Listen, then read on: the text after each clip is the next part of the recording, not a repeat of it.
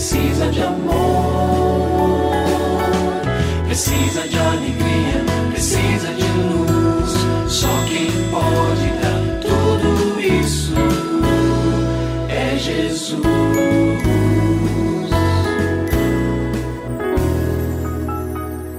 Olá, prezado ouvinte. Nós estamos falando sobre tempos de exaustão.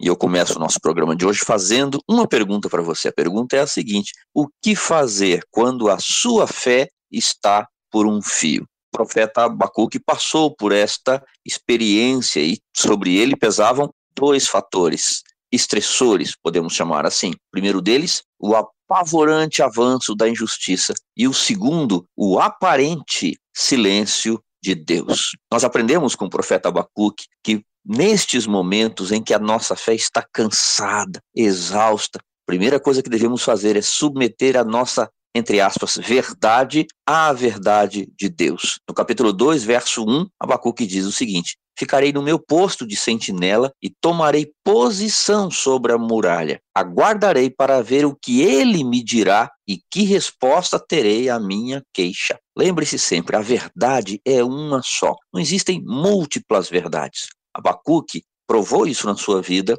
quando aprendeu a ouvir a resposta de Deus. E o que Deus disse, ali no verso 4 do capítulo 2, foi: O ímpio está envaidecido, seus desejos não são bons, mas o justo viverá pela sua fidelidade. Veja que na fala do Senhor, o realismo da verdade, pronto ali para revitalizar a fé de Abacuque. Grave bem o que eu vou lhe dizer agora, baseado no que Deus disse a Abacuque. Olha, Deus nunca para de agir.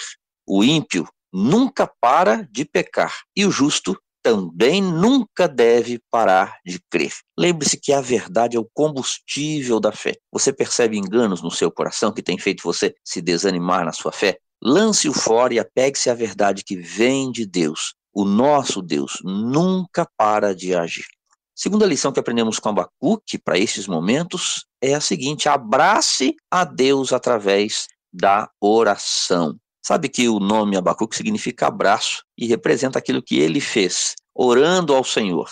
Agora, já impactado pela verdade, ele se curvou em oração diante do Senhor. E vem dele então esse texto lindo que deve nos encorajar. Mesmo não florescendo a vigueira, não havendo uvas na videira, mesmo falhando a safra de azeitona, não havendo produção de alimento nas lavouras, nem ovelhas no curral, nem bois nos estábulos, ainda assim eu exultarei no Senhor e me alegrarei no Deus da minha salvação. O Senhor soberano é a minha força. Ele faz os meus pés como os do servo. Ele me habilita a andar em lugares altos. Abacuque 3, de 17 a 19. Então, supere a exaustão espiritual, troque o engano pela verdade e abrace a Deus através da oração.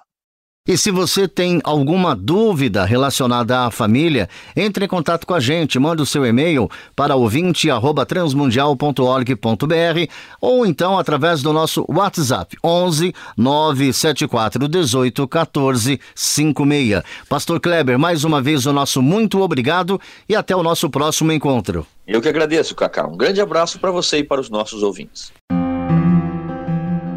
Você também pode participar do programa Família Hoje, enviando suas perguntas e comentários para o e-mail famíliahoje@transmundial.com.br ou para a Caixa Postal 18113, CEP 04626-970, São Paulo, SP. Produção Kleber Lima. Família Hoje é uma realização transmundial. Família de hoje. É isso. Seja feliz e até o nosso próximo encontro.